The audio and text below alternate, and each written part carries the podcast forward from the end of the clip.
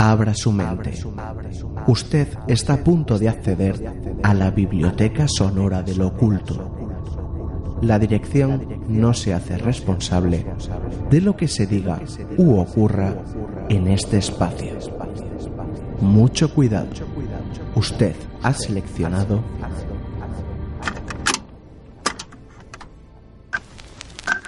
Cantabria Oculta con Juan Ramón Cayón, Antonio Gutiérrez Rivas y Alberto Martínez Beivide.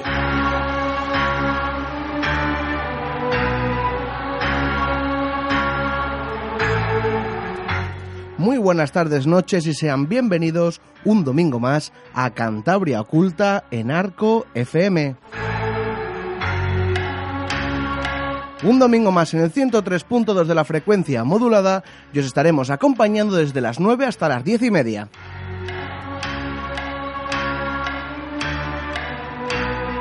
Y hoy hemos vuelto también a los estudios de Arco FM, hemos cogido el gusto, bueno, no vamos a engañar, no me apetecía a mí montar todo la Bat Cueva y hemos decidido hoy grabar aquí, que lo tienen siempre montadito. Y bueno, están en la mesa Antonio Gutiérrez Rivas, muy buenas tardes, noches. Hola, Juanra. Alberto Martínez Beivide, muy buenas tardes, noches. Buenas a todo el mundo. Y Marcos, yo no te doy el apellido para, para no desvelar tu identidad secreta. Eso, eso, prefiero permanecer en el economato, decía algo más puma. y nada, vamos a arrancar como siempre con el Cantabria Pagana. ¿Y qué nos has traído en esta ocasión, baby? Bueno, pues tiene que ver, eh, digamos que es un, un, poco la segunda parte de, de, aquel tema que tratamos de la leyenda del Monte de la Retumba, cerca de, de la Vega de Paz, por el barrio de, de Pandillo donde hablábamos de aquellos encantos que creíamos que eran enanos. Bueno, ya comentamos por encima en aquella ocasión que existen unos enanos muy peculiares en Miera también. Y hoy vamos a hablar de ello, de los enanos de la Juntarnosa y algún otro, que, algún otro enano más. Y Toño, ¿qué, ¿qué, nos vas a traer para la segunda parte del programa? Pues tenemos una entrevista con, con un masón, una entrevista cara a cara que hicimos por Skype. Uh -huh. eh, con un masón, miembro de la respetable logia simbólica Jovellanos 138 de Gijón.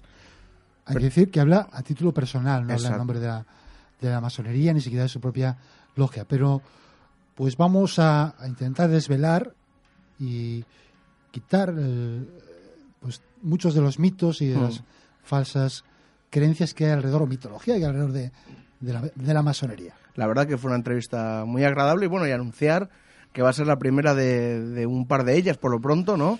Porque la verdad que se nos quedaron muchísimas mm. cosas en el tintero y quisimos hacer una evolución, ¿no? Un poco para entender lo que es la masonería y no entrar ya a temas muy técnicos, sino una, una serie de entrevistas donde haya una evolución, ¿no? Desde el origen de la masonería hasta lo que es ahora.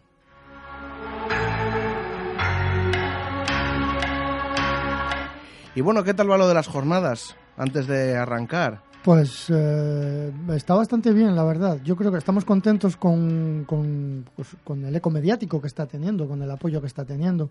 Y yo aprovecho para, bueno, estamos hablando de las primeras jornadas de creencias mágicas, mitos y leyendas, por si alguien no lo ha escuchado todavía, que se van a realizar el 16 y el 17 de noviembre en Colindres, en Cantabria, ¿vale? Que ya hemos uh, comentado ampliamente en el programa eh, los ponentes que van a venir, ponentes de primer nivel, donde se van a presentar una serie de libros.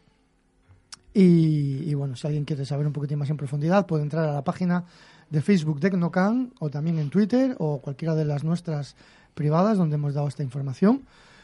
Por favor, apuntaros. Eh, hay, hay, un enlace que ponemos que es eh, donde tú te puedes escribir, das nombres, apellidos y además te damos el número de cuenta.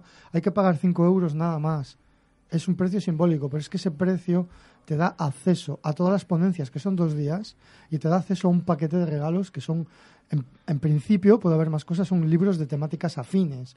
Quiero decir que está muy bien. Y tenemos ya la mitad del aforo lleno. Ojo, apuntaros, no lo dejéis por última hora, que igual alguno se queda fuera, no nos gustaría, ¿vale? Entonces, bueno, iremos ampliando la información y seguramente pondremos algún, algún audio breve de alguno de los ponentes, como hemos hecho en otras ocasiones. Y luego para finalizar, Toño nos ha traído otro tema que sí que le iba a decir, pero esto es como los apartes de la televisión, que estás viendo una serie y de repente te sacan te dicen, bueno, pues este batido de colacao está muy rico, no sé qué. Pues la lo teletienda. mismo. La teletienda. No, las teles ahora que meten productos de extranjeros a las series y empiezan a hacer una, una escena absurda donde están metiendo un colacao en un microondas. Que no, pues era lo mismo que estábamos haciendo, porque si no dejas todo para publicidad, la gente sabemos que desconecta ahí. Bien, me parece muy bien. No, que vamos a hablar, por eso que está aquí Marcos, que, que estos temas pues también le gustan, pues de las últimas informaciones que han, que han surgido en Estados Unidos, eh, además eh, por parte de, uno de esos pilotos que, fue testigo de estos avistamientos ovni que luego han salido en forma de filmaciones y que han dado tanto que hablar y que incluso han provocado que la, la, propio, la propia Marina Americana reconozca que efectivamente existen objetos eh, aéreos anómalos, como los llaman ellos, y que no saben realmente lo que son. Y vamos a analizar pues un par de informaciones muy jugosas que han salido recientemente.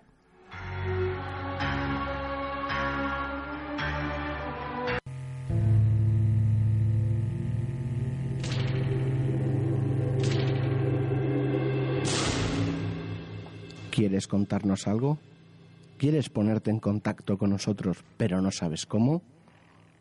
Estamos en Twitter, arroba cantabriaculta, en nuestro correo electrónico, contacto cantabriaculta arroba gmail.com, en nuestra página o grupo en Facebook, busca Cantabria Oculta, en Instagram, Cantabria Oculta, todo junto. También tenemos página web www.cantabriaculta.es. Y si no te manejas con las nuevas tecnologías, te dejamos la dirección de correo ordinario. Arco FM, en la calle Joaquín Bustamante 10, local 13, código postal 39011, Santander, Cantabria.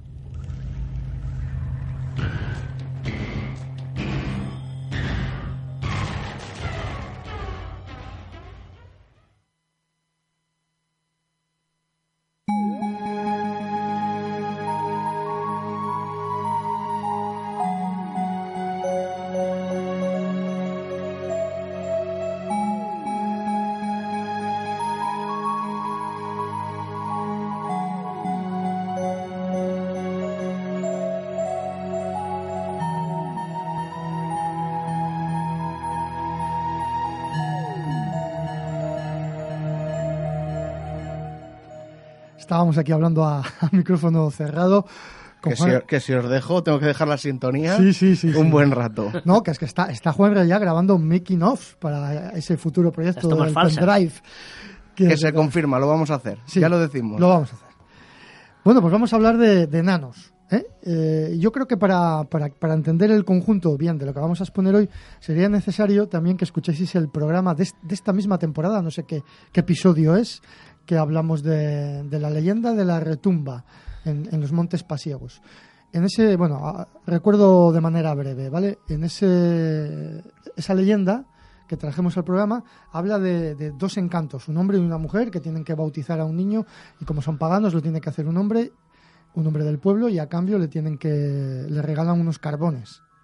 Esos carbones, cuando este hombre llega a su casa y les echa la lumbre, se convierten en oro. Eh, y luego, claro, luego al final, bueno, que lo escuchen, porque es que es más complicado. O sea, estamos hablando de enanos que viven debajo de la tierra. ¿eh? En este tema del- de, la leyenda de la retumba. Escucharos el programa. Y vamos a seguir eh, hablando de enanos, porque hemos descubierto más cosas en Cantabria. Vamos a ver. Eh, la leyenda de los enanos de Juntarnosa.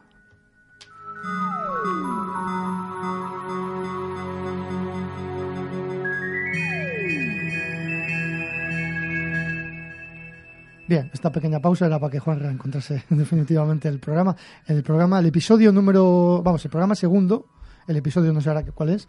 El Eh, 2, el 2. Después. eh, ah, bueno, sí, de sí, número. Bueno, sí, vamos a ver. El programa no, llevamos, número dos. no llevamos bien la cuenta ni nosotros. Pues eso. O sea, Bien, pues eh, que lo escuchen. Eh, la leyenda de los enjanos de Juntarnosa. Esto es una cosa que encontró Toño, porque nosotros tenemos nuestra manera de investigar ah, tiene, digamos, varios frentes. Uno, uno que es el potente, que es el trabajo de campo, ir por los pueblos, y luego otro, pues sería eh, revisar hemerotecas, incluso cosas, documentos que no están al alcance de- del público. Y Toño lo encontró. Encontró un- es- este, este pequeño dato sobre unos seres llamados enjanos. Fue, y fue de forma muy casual, porque yo no, fíjate, yo creo que no recuerdo exactamente qué estaba buscando, eh, pero fui a dar con una revista que publicaba la, la Federación Cántabra de Espeleología.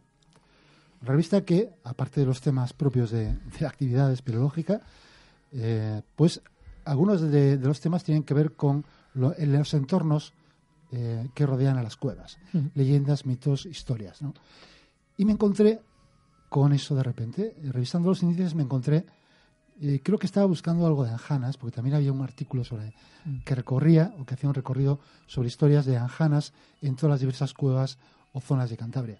Y me encontré con este, con este pequeño artículo que además firmaba Virgilio Fernández. Claro, yo no desconocía ese nombre y, y se me ocurrió, como siempre, pues buscarlo en internet. Virgilio Fernández y vino, vino a ser pues miembro del Centro de Estudios Montañeses. Y bueno, dije que no me cuesta nada ir allí y, y preguntar por él. Además, primero pregunté a nuestra amiga Marina, que también es del centro de Así, estudios. le pregunté, sí, sí, sí, sí, creo que se encarga de biblioteca, si no recuerdo mal. Eh, de manera que fui allí y pregunté por él y muy amablemente me atendieron y efectivamente puse en contacto con, estoy hablando con él, eh, una persona encantadora, me puso todas las facilidades, porque había un problema, habían ciertos números, o casi todos los números de esta revista de, de la Federación Cántabra de Espeleología están en internet, están ya descargados, pero ese número en concreto no estaba. Hay que decir que es de 1974 esto, ¿eh? Efectivamente, estamos hablando ya de revistas viejunas. De manera que fui allí y le pregunté eh, sobre el tema. Y dice, sí, siempre sí. Y además tenía allí esa revista. Entonces tuve la amabilidad pues, de hacer una fotocopia de, de ese pequeño texto. Bueno, estuvimos hablando de cómo estuvo allí él, preguntando por, por la historia, porque efectivamente eh, ya hablaremos de cómo es la cueva, que casi no es realmente una cueva, es una oquedad. Mm, Ya hablaremos. Pero efectivamente él, a través de su actividad espeleológica, pues iba recabando, también muy interesado, Mm. lógicamente desde el Centro de Estudios de Montañés, muy interesado en toda la tradición y, y las historias que rodean estas. Eh, lo cual es muy de agradecer que se haya conservado este Sí. testimonio. Sí, porque vamos, vamos a intentar juntar Sí. todos los datos que tenemos sobre estos enjanos, ¿no? Y a la conclusión a la que vamos a llegar. Yo, mira, os voy a leer el texto que Virgilio eh, había escrito en esta revista. Es muy breve, pero muy suculento. Dice así, lo voy a leer literalmente. Dice así: En Miera, pueblo colgado en las laderas del río que lleva su nombre, existe un gran hoyo llamado de Juntarnosa, una de cuyas laderas es paso obligado hacia las escondidas praderías de los Hoyos Hondos. Así se llama. Nombre precioso, esto ya lo decía. El sendero de cabras existente pasa a pocos metros de una cueva que perfora la parte alta de la colina. Una de las entradas mira al sur, hacia el camino, mientras que la otra boca a una do- dolina adyacente por el norte, que forma mm, que forma que la ojo, es que no he traído las gafas, ¿ves? Tenía que haber traído. Por el norte, de forma que la cueva constituye un gran arco en lo alto de la cresta. Tiene una pequeña galería lateral construida, con- constituida por una grieta, vale. Nosotros hemos estado en el sitio, hay que decirlo. ¿eh? Y, y, bueno, no exactamente en- no hemos llegado del todo, pero hemos estado muy cerca, vale. Que nos echaba el tiempo encima y había, que, había que bajar. Bueno, sigue diciendo, cuentan los vecinos que hace mucho tiempo, y esto es lo que nos interesa, según oyeron decir a los antiguos, la cueva de Juntarnosa fue habitada.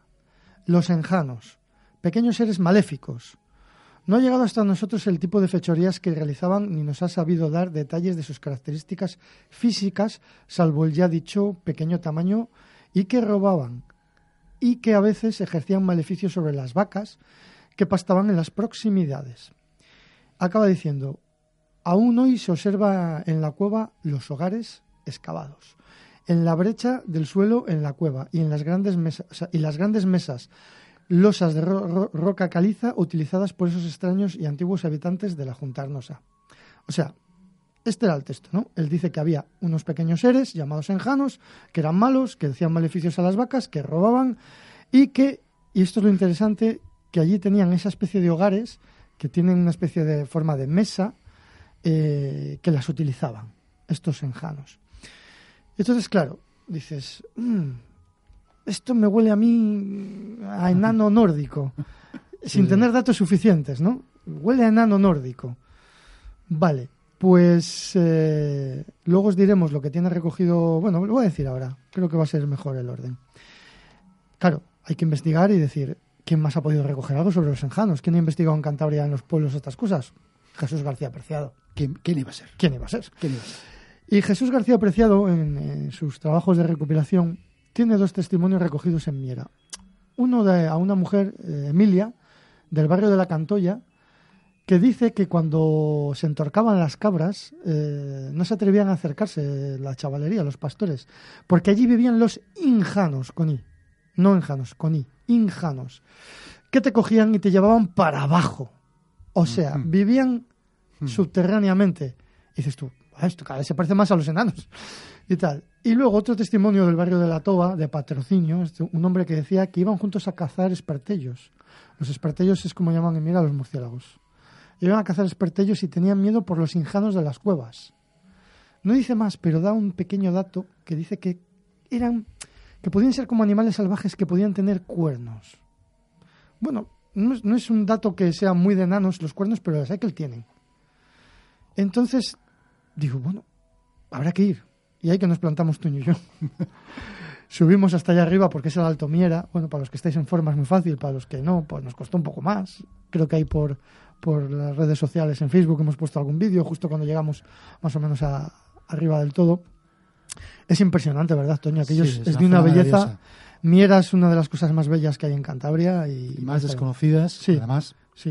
Es decir, todo el mundo va Picos de Europa, Picos de Europa, Sí. que es maravilloso, sin duda, Mm. Pero ahí hay unas zonas que están eh, casi dejadas un poco ahí de la mano de Dios Mm. y, de los, y de los hombres. Y bueno, y eso casi que es el encanto que tiene. Eh, También, también, igual no, no estamos, estamos haciendo flaco favor Sí. en ese sentido, pero también es cierto que, que es una zona bastante abandonada en general. Ujú. De hecho, cuando estuvimos la última vez, habían cerrado el bar que había. Sí, y había durado pocos meses. Pocos meses Es que hay muy pocos habitantes. Muy pocos habitantes, hay poco turismo. Sí.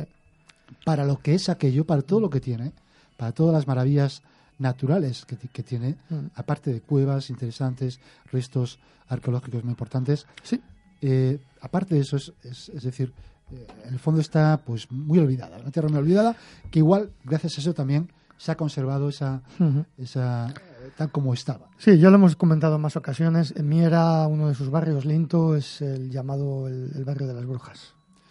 Y, Y ¿qué muchas historias de brujas por allí. ¿Y qué hacían los, el- aquel brujo del Linto con las vacas? Pues sí, las paralizaba. Las paralizaba solo con la mirada y las como despeñaba. Los, como los enjanos. Por como los enjanos. Sí, es que, se- bueno, total, que estuvimos por allí y al bajar, eh, la, la subida, una de las subidas es por el barrio de Irías, ya la zona alta de Miera, y allí pues me parece que viven solamente dos personas o tres, ¿no? Nativos, digo.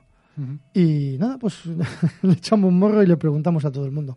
Y dimos con un hombre mayor, el más mayor yo creo de los que puedo haber por Miera, Gilberto, que nos contó, no se dejó grabar, ¿eh? por eso no os podemos poner el audio. No siempre se dejan grabar la Mm. gente.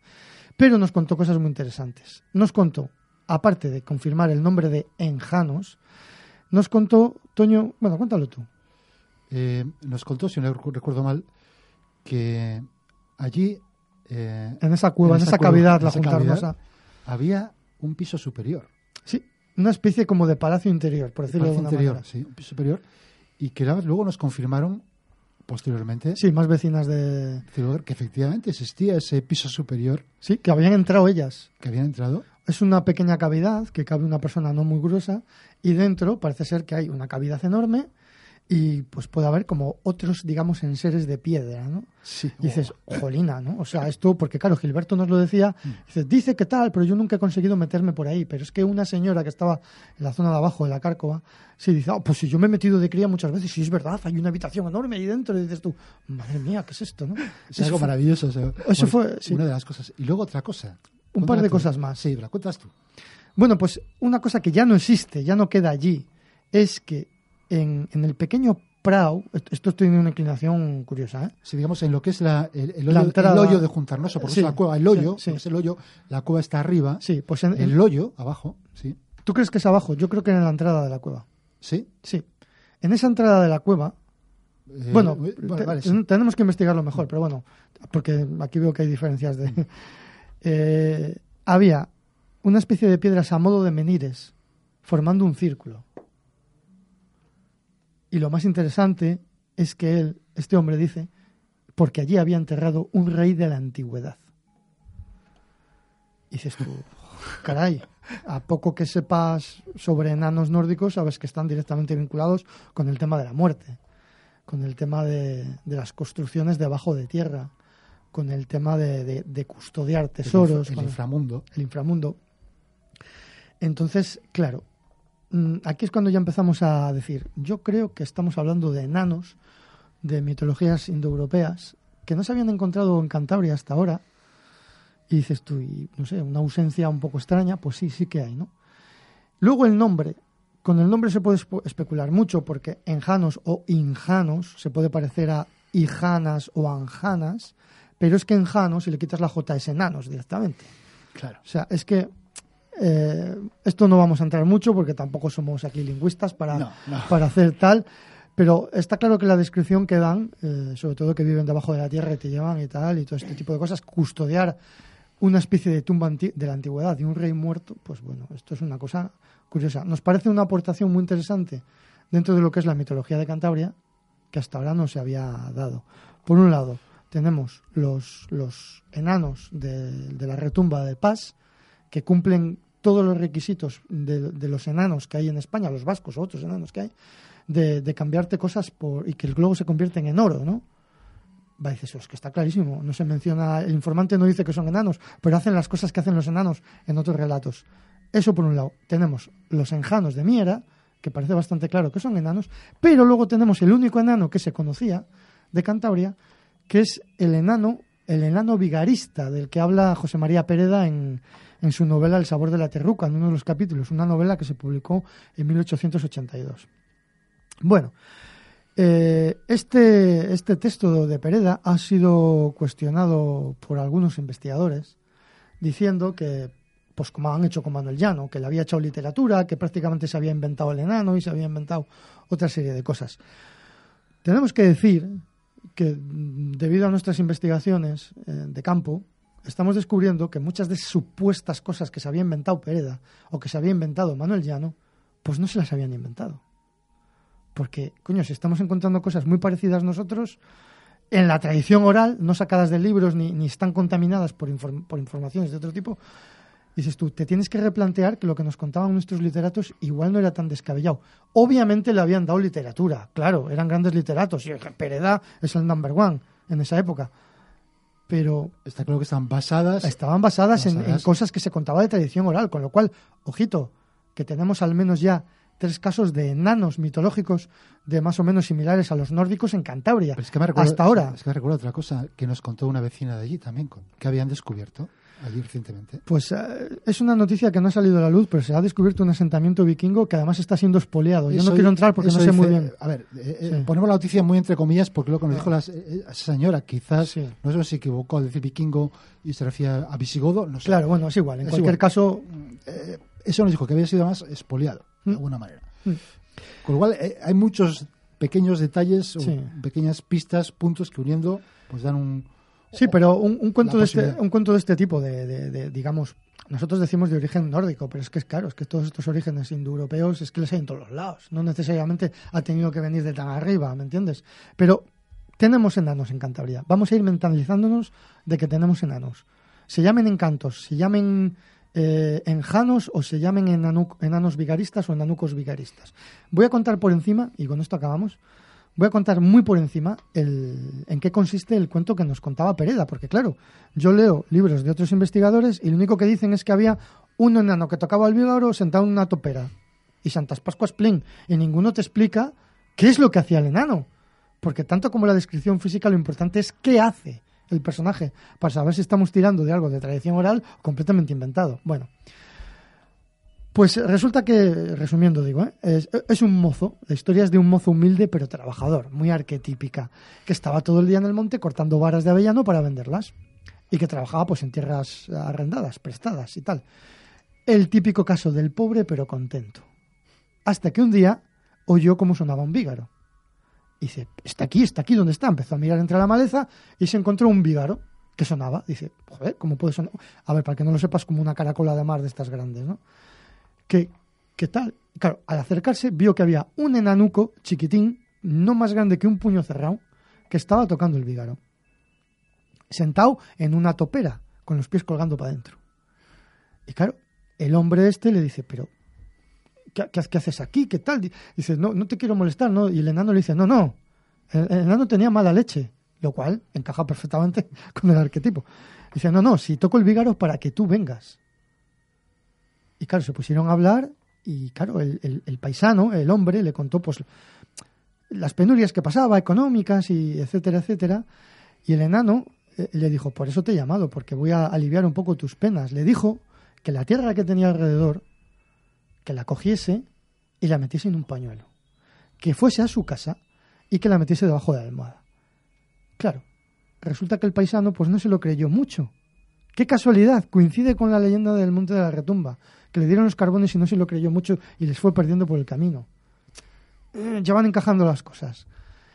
Eh, este enano vivía, la topera esa chiquitina era la entrada a un palacio interior que vivía debajo tierra. Toma, es que esto encaja perfectamente. Lo mismo que las anjanas, lo mismo que los enanos de la Juntarnosa, lo mismo que los otros encantos que viven bajo tierra todos, enanos.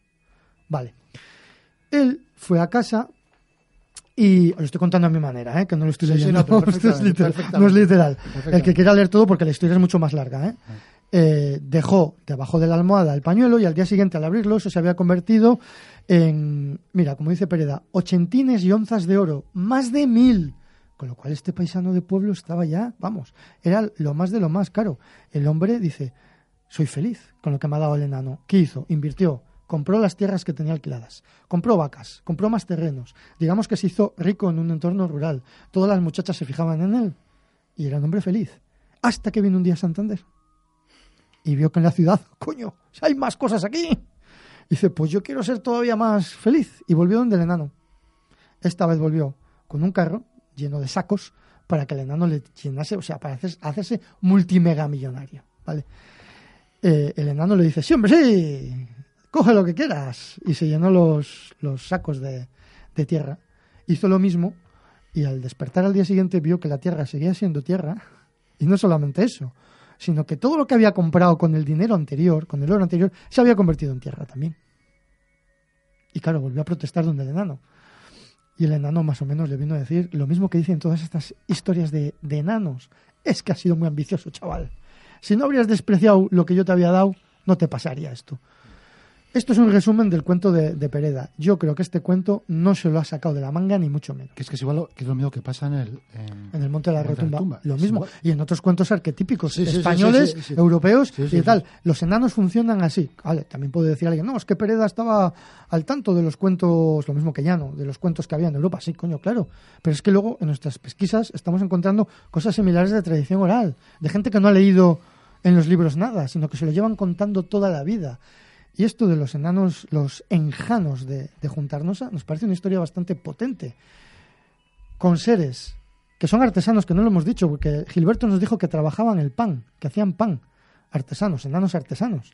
Que tienen allí en seres, que tienen ese habitáculo con una entrada secreta que conocen muy poca gente del pueblo, donde hay habitaciones que custodian un- un- unas construcciones casi megalíticas a modo de menires donde hay un rey de la antigüedad enterrado. No me digáis que esto no es maravilloso.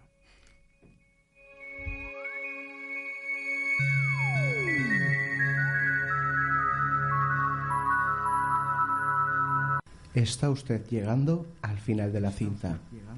El programa continúa en la cara B.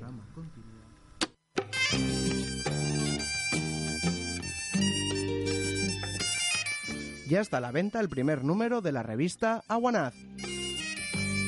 Puntos de venta en el centro de Santander, en Librería Gil, Adic y Librería Estudio. En Cueto, Panadería Bellapán. En Torrelavega, Librería de Libros. En Zamora, en el Museo Etnográfico de Castilla y León. Y si la quieres adquirir por internet, etnocan.gmail.com y pindongas.com.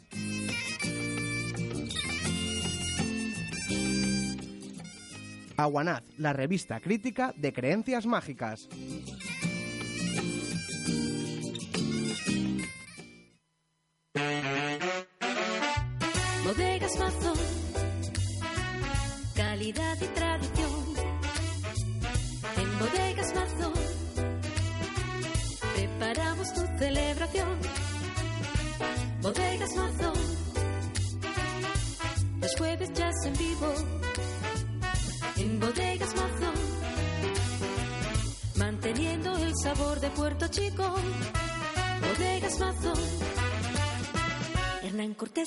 57.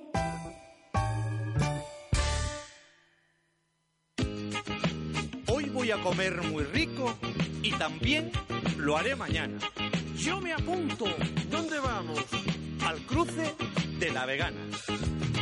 Vámonos todos amigos. Ay, qué bien hemos comido, que nos chupamos los dedos. Pues mañana volveremos, junto al cruce aparcaremos.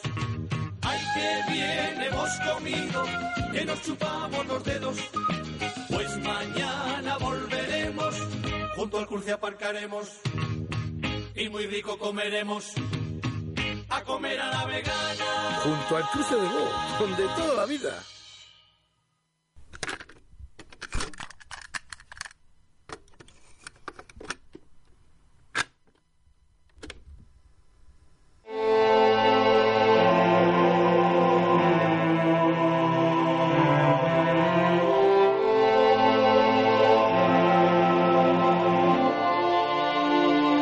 Tenemos la suerte y agradecemos que esté con nosotros Anselmo Vega, que es maestro masón eh, de la eh, respetable logia, logia simbólica Jovellano 138 de Gijón. Eh, buenas tardes, Anselmo. Muy buenas tardes. Eh, primero agradecerle, por supuesto, que se haya prestado a este a esta pequeña entrevista que le vamos a hacer. Y, Con mucho gusto. Mucho gusto. Bien, perfecto. Pues, como eh, comentábamos antes a micrófono cerrado, hay eh, muchos, eh, muchos prejuicios y muchos estereotipos ligados a la masonería. Que queremos Exacto. que alguien, como usted, que me ha dicho que lleva 30 años, ¿verdad?, dentro de Exacto, sí. la masonería, pues nos ayude de alguna manera a configurar o determinar más adecuadamente lo que es la masonería. Perfecto. ¿Cómo podría usted definirnos a la masonería? Bien, pues mm, la masonería hoy día, ¿eh? pues es un, un movimiento o ideología, como lo quieran llamar, ¿eh? Eh, que se constituyó en Londres en 1717. ¿eh? Anteriormente a esa fecha existían los francmasones que se llamaban, que se dedicaban única y exclusivamente a la construcción en piedra de grandes edificios como catedrales eh, o otros así. Eh, pero eso en, en la época de 1717 estaba ya en decadencia, porque habían aparecido otros, eh, otros elementos de la construcción, como los ladrillos, el cemento, el hormigón, todo eso. Entonces la construcción en piedra se iba diluyendo. Y mm, coincidió que en aquella época, eh, para conocer bien por qué razón, por qué razón eh, se crea la masonería que conocemos hoy día, ¿eh? a todo esto debe aclarar que la masonería que hemos tenido en España ha sido muy particular. Mm, no tiene nada que ver socialmente con las que existen en otros países, como pueda ser Inglaterra, donde nació, o Estados Unidos, donde se desarrolló muchísimo, o cualquier otro país libre y democrático. En España, como saben, pasamos una época de dictadura, ¿eh? y entonces, pues eh, aquí hay esa, esos prejuicios que se mm, instalaron en esa época de dictadura y hay una deformación de lo que realmente es la masonería. Si estuviéramos en otro país, como los que he citado, no habría esta preocupación ni estas eh, circunstancias. Una pregunta, ¿cuáles son los fines eh, de la masonería? Los fines. Los fines. ¿Qué objetivos tiene Bien, vamos a ver. ustedes se reúnen? O sea, Sí, sí, perfectamente. La masonería, como le digo, que nació en 1717, en, epo- en, la, en la propia época de la Ilustración, ¿eh? pues eh, pretendió en su momento cambiar, digamos, el conocimiento revelado ¿eh? por las religiones por el, conocimiento de la razón de la persona humana. ¿eh? Bien. Entonces, eh, lo que se persigue con la masonería fundamentalmente es hacer una persona mejor, ¿eh? bajo un punto de vista moral y cívico, para que su integración en la sociedad sea más beneficiosa para la sociedad. Y al mismo tiempo que el propio masón tenga un progreso moral personal. ¿eh? Eh, esto es el planteamiento básico de la masonería. ¿eh? Una cosa, para lograr estos objetivos, sí. la masonería realiza algún tipo de actividades. Claro, claro. Actividades que normalmente no se conocen. Es decir, efectivamente. Yo me pongo a pensar eh, dónde se haga una noticia, una noticia de algo que ha hecho alguna logia masónica y no se me ocurre nada. Muy bien, se, lo digo con mucho gusto. Mm, eh, repito que nos estamos refiriendo a España. Sí, sí, sí. En España ha sido pues muy oculta por la represión. Eh, ya en la, en la democracia ya ha empezado a abrirse al público. Y de hecho, pues recuerdo hace un par de años que en la isla de La Palma se hizo un paseo público de los masones con sus, eh, se llaman, nosotros le llamamos arreos, que es el mandil, la banda, en fin, todas esas cosas. Y mm, todavía cuesta mucho trabajo, sobre todo en las personas mayores, ¿eh? el que cambien el chip ¿eh? y vean a la masonería como se ven en otros países. Mire, usted va, por ejemplo, a Inglaterra o Estados Unidos o incluso a países de Sudamérica y la masonería tiene mucho prestigio. Es decir, eh, concretamente en Sudamérica todos los, eh, en, perdón, en América total, los eh, próceres fueron masones y la liberación de América y el, el, convertirse en dejar de ser colonias y pasar a ser países como normales como cualquier otro eh, influyó muchísimo las ideas masónicas y los próceres que empujaron esas sociedades a la liberación y a, ser una nación como cualquier otra. ¿eh? Por lo tanto, eh, la visión que tenemos en España es otra, y eso ha sido como una losa que nos ha acompañado durante muchos años.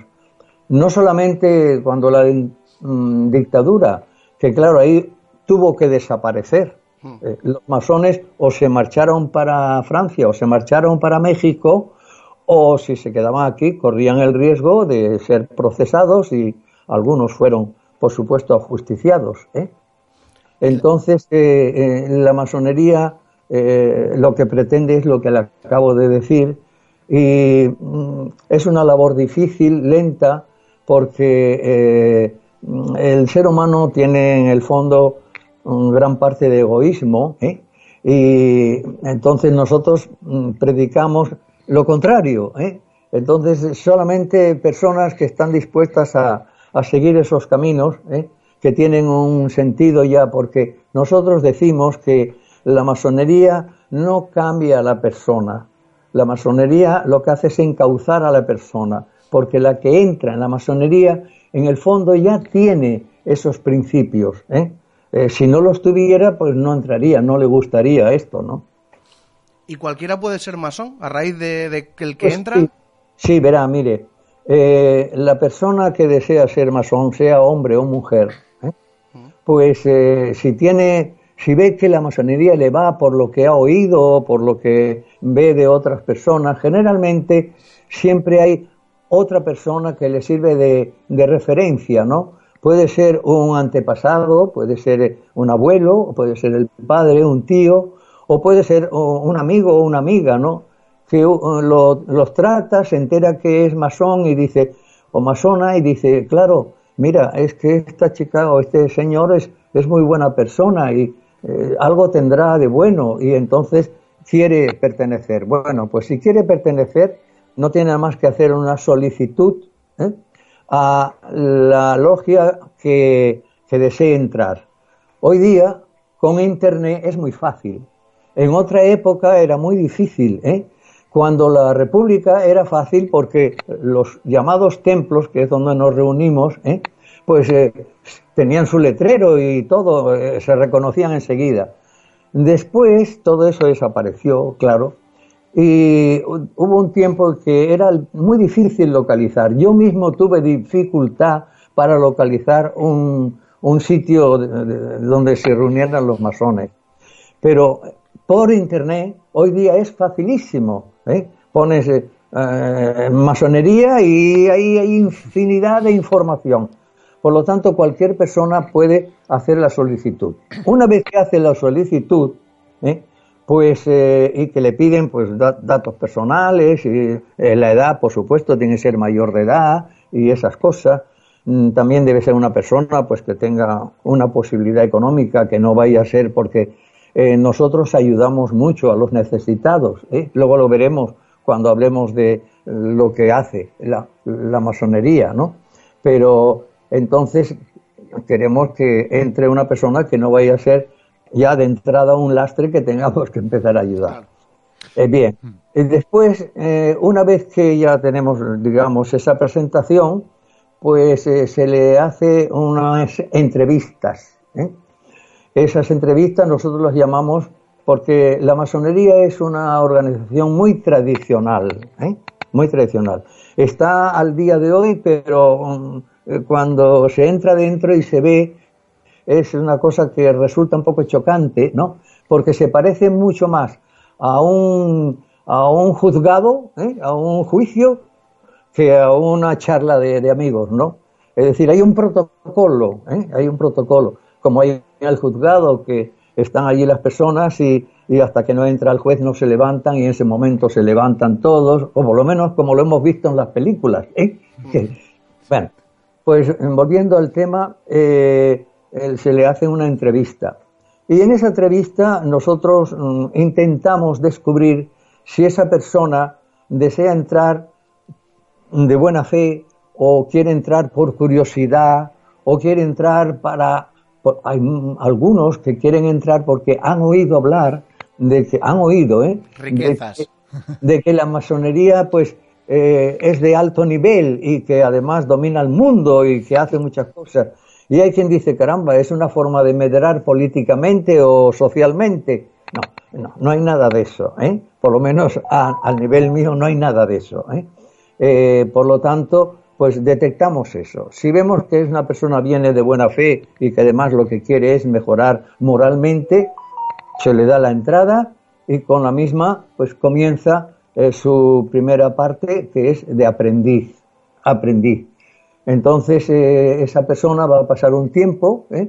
pues eh, escuchando, en fin, aprendiendo, luego pasará a compañero, que es equivalente al, al oficial, al oficial de, operativo de cualquier oficio, y después ya al cabo de pues, un tiempo que depende de lo que no es un tiempo de cronológico de reloj, sino que eh, es según eh, vaya avanzando en el conocimiento ¿no? y en la vinculación a la masonería y pasaría a maestro. Eh, la masonería tradicional, la masonería que llamamos azul, tiene solamente tres grados, aprendiz, compañero y maestro. Y ahí termina. Sin embargo, la gente habla, por ejemplo, pues yo qué sé, pues eh, 33 grados y cosas de estas. Bueno, no, eso es otra cosa. Eso es, digamos, otras organizaciones ¿eh? que que, en las que se puede continuar el perfeccionamiento de la persona. ¿eh? Pero la masonería como tal son los tres grados que les he dicho. ¿eh? Y esa persona que quiere entrar, pues si es hombre y quiere estar en una masonería de hombres, pues buscará un- una, eh, una logia que sea de hombres. Si es mujer y quiere estar, como se llama, en, en masonerías femeninas, que existen como las masculinas, pues también. Y si es una persona que le da igual o quiere más amplitud, pues las hay también mixtas. ¿eh? Es decir, hay las tres vertientes, masculina, femenina y mixta. ¿eh? Yo estoy en una masculina porque, bueno, he querido entrar por ahí. Muy bien. Eh, volviendo a lo que usted decía antes de eh, actuaciones concretas que, que hace la masonería. O sea, que para bueno, se reúnen, pero ¿qué sí, hacen sí, sí, por supuesto. Bueno, tenemos dos actividades fundamentales. Las actividades internas y las actividades externas. Las actividades internas van detrás de conseguir esa mejora ¿eh? de la persona. Entonces tenemos unas reuniones que son protocolarias, ¿eh? como decía antes, la masonería es muy tradicional, ¿eh? Y eh, entonces, pues en esas reuniones tenemos un protocolo, abrimos los trabajos, ¿eh? Eh, que es un proceso que dura unos 10 minutos o una cosa así. Luego después vienen unas enseñanzas. en- nosotros empleamos el poder leer mm, documentos que elaboramos nosotros mismos. Normalmente, claro, lo elaboran los maestros o las maestras. ¿eh? Y entonces eh, damos enseñanzas, ¿eh? compartimos vivencias ¿eh? Eh, para ir clarificando, practicamos algunas virtudes como por ejemplo el silencio. ¿eh? Eh, el aprendiz debe estar en silencio porque viene a aprender. ¿eh? El compañero ya empieza a hablar más y el maestro es el que más habla, ¿no? Bien. Y en cuanto a las eh, actuaciones externas, pues son fundamentalmente de tipo, eh, ¿cómo, se- cómo diría?, de, ayuda, de ayuda humanitaria. ¿eh? Nosotros, eh, como, como las iglesias, tenemos un cepillo que pasamos, entonces ahí cada uno echa lo que puede. Y una vez al año nosotros cogemos ese dinero, que depende de, de la logia, porque hay logias aquí en España que oscilan entre 10, 15, 20 personas, pero usted se encuentra en Estados Unidos que hay logias que tienen 250 miembros, una logia, ¿eh? Claro, son logias que no han sufrido ninguna eh, dictadura ni nada y tienen pues 300 años o 250 años de existencia, ¿no? Entonces eh, eh, tienen muchos miembros porque tienen muchas logias y si están de ese orden de personas, pues en Estados Unidos hay millones de, ¿cómo se llama?, de, de masones. Y en España, por ejemplo, pues eh, no somos más de 4.000, co- juntando todas las obediencias que hay en España. ¿eh? Y nos cuesta mucho trabajo eh, aumentar la membresía, que llamamos el número de miembros, por, por esa losa que todavía existe y que se nota más en las personas mayores. La juventud, eh, gracias a Dios, parece que tiene otra visión más social de, de lo que es eh, el problema y por lo tanto hay más facilidad ¿eh? de que vayan entrando. Personas mayores entran con mucha dificultad. ¿eh? Algunas sí, por ejemplo. Hay que decir para los que no, no conozcan mucho la historia que efectivamente la masonería estuvo prohibida durante todo el régimen de Franco. Sí. Con la, con la paradoja de que eh, Franco intentó ingresar eh, varias veces Sí, en, sí. en una logia Eh, masónica. Quizá ahí está ese rechazo eh, Sí, tan radical. sí, sí. a- a- Sí, a- sí. Claro. No hay documentos, por supuesto, no hay documentos de que el general Franco haya intentado entrar en una logia. Pero eh, a soto voce ¿eh? se, se- se comenta y se sabe, ¿no? Sí. Eh, los documentos, si los hubo, desaparecieron. Si los hubo, desaparecieron. Pero eh, realmente eh, existe pues el, el, el- boca a boca ¿eh? de que realmente por dos veces por lo menos que se sepa intentó entrar. ¿Por qué razón? Es muy fácil de entender. En la época aquella, en que Franco pues era pues un coronel y luego general, pues todavía no era generalísimo, pues la masonería existía y sobre todo en el estamento militar. Eh, y mm, bueno, nosotros las personas pues tenemos nuestras debilidades ¿sí? y entonces a lo mejor quizá a un militar que fuera masón se le hacía más fácil ascender en la carrera militar. ¿eh? Y era, esto era cierto. ¿eh? Entonces eh, parece ser que Franco pues lo supo y dijo, bueno, como Franco quería ascender, como se vio después a lo largo de su historia, ¿eh? pues eh, eh, él intentó también coger ese camino. Y por la razón que fuera, ¿eh? pues le fue denegado por dos veces. Y entonces es lógico suponer que le cayera muy mal la masonería. Y cuando llegó pues a generalísimo, pues entonces fue cuando cogió y dijo, ahora os vais a acordar de lo que me hicisteis, ¿no? Calculo que, que es una reacción humana eh, com- comprensible, ¿no? ¿Y dentro de la masonería hay algún rumor de por qué no se le dejó entrar? ¿O ¿De qué? ¿De? ¿De por qué no se le dejó entrar a Franco? ¿Hay algún rumor, aunque a pesar de que no haya un documento? Bueno, vamos a ver, esto, eh, un hermano suyo, un hermano suyo era masón. El padre no se tiene mm, noticia, pero parece ser que también era, eh, veía con buenos ojos esta organización. Y parece ser que el propio hermano le puso piedras en el camino. ¿eh? Entonces eh, mm, la cosa se le complicó un poquito, ¿no? Franco, pues lógicamente quería progresar, él siempre se le notó que quería progresar y, y- y ut- intentó utilizar esto. Y claro, si no lo consiguió, pues la reacción era muy, muy previsible, ¿no? Eh, Una cuestión, eh, nos acaba de decir que hay tres grados, digamos, dentro de, de la masonería, que hay tres grados en la masonería. En la masonería azul, Tres- en la masonería sí, azul, mm, que es la básica y la que realmente es universal, ¿eh? Pues eh, son tres grados. Tres grados. ¿eh? Pero imagino Sí, sí. que dentro de una logia habrá algún tipo de organización jerárquica dentro de ella. Sí, sí, para... sí, claro, por supuesto. Nosotros practicamos la democracia desde siempre. La masonería, desde siempre, cuando todavía no era masonería especulativa, sino que era masonería de eh, picapedreros, ¿eh? Eh, anterior a 1717, pues siempre fue democrática. Quiere decir que los miembros de la logia se reúnen una vez al año, ¿eh? Específicamente para elegir a los que le van a dirigir durante ese tiempo. Eh, el primero que se elige es el que llamamos venerable maestro o venerable maestra, según si es femenina. ¿eh? Se elige lógicamente de entre los maestros. Es decir, los aprendices no van a ser directores ni los compañeros, son los maestros, entre ellos elegimos al que queremos. ¿eh? Y se elige por mayoría simple. ¿eh? Vale. Entonces, eh, ya lo tenemos situado allí en la presidencia, ¿eh? en la presidencia de, de esa organización. Luego mm, vamos a elegir mm, otras personas ¿eh? que también necesitamos para el funcionamiento de, la, de, de nuestra, eh, de lo que hacemos, vamos. ¿eh?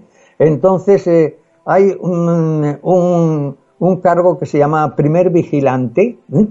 que es el que de alguna manera dirige a los compañeros. Y hay un cargo de segundo vigilante que dirige a los aprendices. Aparte hay un secretario, lógicamente, y hay un otro cargo que se llama orador.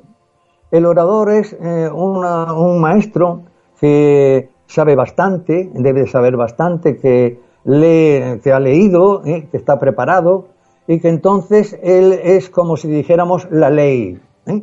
Cuando hay una duda, ¿eh? se le pregunta al orador, y el orador entonces expone si, dónde está la razón o cuál.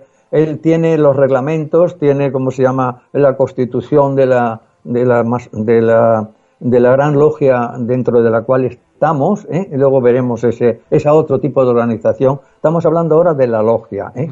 Tenemos también, por ejemplo, pues digamos un portero o guardatemplo. Nosotros llamamos guardatemplo, es un portero. Y bueno, alguno más. Así hay un limosnero. ¿eh? Un limos- el limosnero es el que pasa el, ¿cómo se llama? El, cepillo. el cepi- el cepillo, y se hace cargo de ese dinero. ¿eh? Y entonces, pues, eh, eh, si hay una necesidad incluso dentro de la logia, porque a veces, eh, lamentablemente, la vida se pone difícil y a lo mejor algún hermano masón, pues, se queda sin trabajo y hay que ayudarle, ¿eh? y para eso está. O si llega a final de año y hay ahí mm, dinero, pues entonces se encarga de ir a llevarlo a una institución, normalmente a una institución de caridad o un comedor, eh, un comedor de, de- de- de Social, personas social. Social o, organizaciones así, ¿eh? humanitarias, ¿eh? humanitarias. ¿eh? No miramos políticamente nada, sino el, ayudar a, a- y eso es la organización dentro de lo que es la logia. La logia está compuesta por una serie de hermanos que llamamos nosotros y que normalmente viven en la misma ciudad o en la misma provincia, ¿no? Y luego eh, las logias, ¿eh? por ejemplo, en, el- en nuestro caso, todas las logias de España que pertenecen a la misma organización, que es la Gran Logia de España, pues tenemos una estructura superior ¿eh? que también es elegible y tiene unos cargos similares a los de la logia, pero a nivel de gran logia y ya dirige todo el entramado, toda la, organización grande. Y ya digo, en España hay varias grandes logias. Y luego matizaré una cosa que es interesante de decir. ¿eh? Sí, porque dentro de la masonería hay como al menos dos corrientes principales. Exacto, exacto. A eso iba a referirme. Mire, cuando se fundó en 1717 la masonería, pues hubo una sola corriente, aunque se dividió en dos durante un tiempo, ¿eh? los, los famosos antiguos y modernos, luego después se volvieron a unir en la Gran Logia Unida de Inglaterra. Bien, pero enseguida eso empezó a expandirse. En España hubo la tercera logia que se eh, instaló fuera de Inglaterra. ¿eh? Eh, fue muy curioso, sí. no duró mucho, porque era de ingleses, era de ingleses prácticamente. Bueno, entonces varios masones eh, bueno, quería, quería hablar antes de otra cosa para entenderlo perfectamente. ¿eh? Eh, todo este proceso de la masonería, para entenderlo bien, hay que saber qué pasaba en Inglaterra en la época cuando se fundó y años anteriores. Es decir, todo el periodo que va desde Enrique VIII hasta, hasta Jorge, ¿cómo se llama? Hasta Jorge I. Ese periodo que es más o menos de, eh, vamos a ver, 1547 y 1700, 200 años, eh, que le coge en medio lo que es el periodo de la ilustración y que hay el cambio eh, de obedecer a la Iglesia a tener ya criterio propio, fue un periodo muy problemático en Inglaterra, porque como vosotros sabéis, Enrique VIII que estaba casado con Catalina de Aragón, se quiso divorciar de ella para casarse con Ana Bolena. Y entonces, pues quiso eh, divorciarse, el Papa no se lo permitió y con la misma él dijo, bueno, pues me olvido del Papa y creo el protestantismo. Entonces, en Inglaterra, en los años siguientes, hubo eh, reyes y reinas que eran unos, eh, como se llama?, católicos y otros eran protestantes. Y entonces, eh, cuando subía al trono un, rey o reina, como ocurrió con la, con la reina María I y con la reina Isabel I, eh, que eran de ideología diferente, a los contrarios les, les, cepillaba. ¿eh?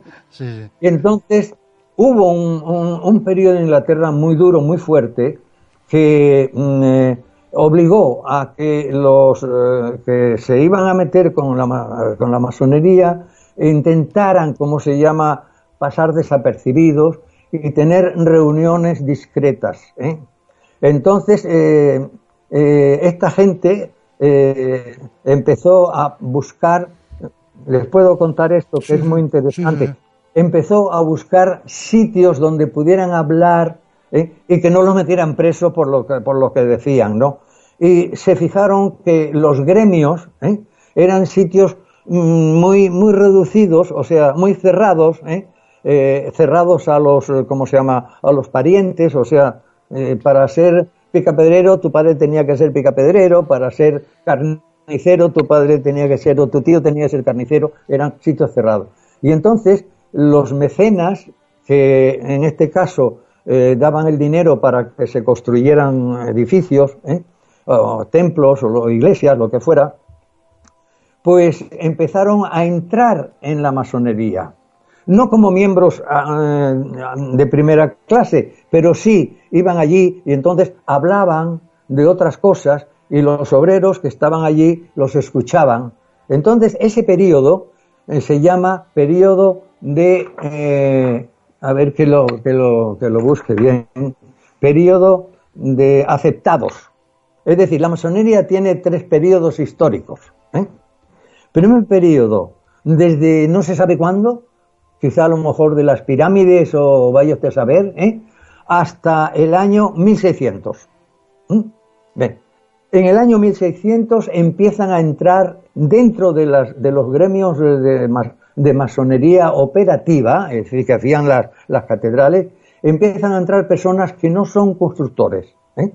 que entran por diversos motivos ¿eh? y que forman parte de la logia, pero no son totalmente socios, por así decirlo. Y ese periodo dura desde 1600 hasta 1717.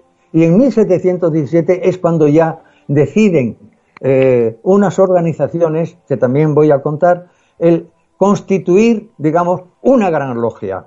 ¿eh? Porque con las logias mm, que había, que quedaban, que ya estaban, ¿cómo se llama?, eh, debilitándose, ya no tenían casi trabajo en piedra, malvivían, bueno. Y entonces, ¿qué pasó? Ciertos nobles, y ciertos ilustrados, ¿eh? porque era el periodo de la ilustración, eh, organizaron la logia. Esa logia le llamaron la corona. ¿eh? La logia de la corona era logia que no tenía ningún operativo, no había ningún obrero, eran todos nobles, nobles militares, etcétera. Bueno, y esos señores que no tenían nada que hacer porque eran nobles y vivían del cuento, como se dice, como se dice pues eh, eh, reunieron a tres logias más de verdad, las otras tres logias eran logias de obreros, de operativos, ¿eh? porque ellos querían darle a esto una continuidad que pareciera que tenía una base, no, un invento, sino que, que algo existía. Y entonces estas tres logias, además, pues eh, se juntaron y fueron los que fundaron la primera gran logia que existía en el mundo, porque antes las logias eran libres, las logias de constructores de 20, 30 personas eran libres. ¿eh? Es decir, un maestro reunía a una serie de operarios para hacer una catedral, por ejemplo, ¿no? Sí, eran reuniones de, albañiles y constructores, literalmente constructores. No eran personas que buscaran ningún objetivo filosófico, ni moral, ni nada. Exactamente. No sabemos lo que decían porque hay muy poca información.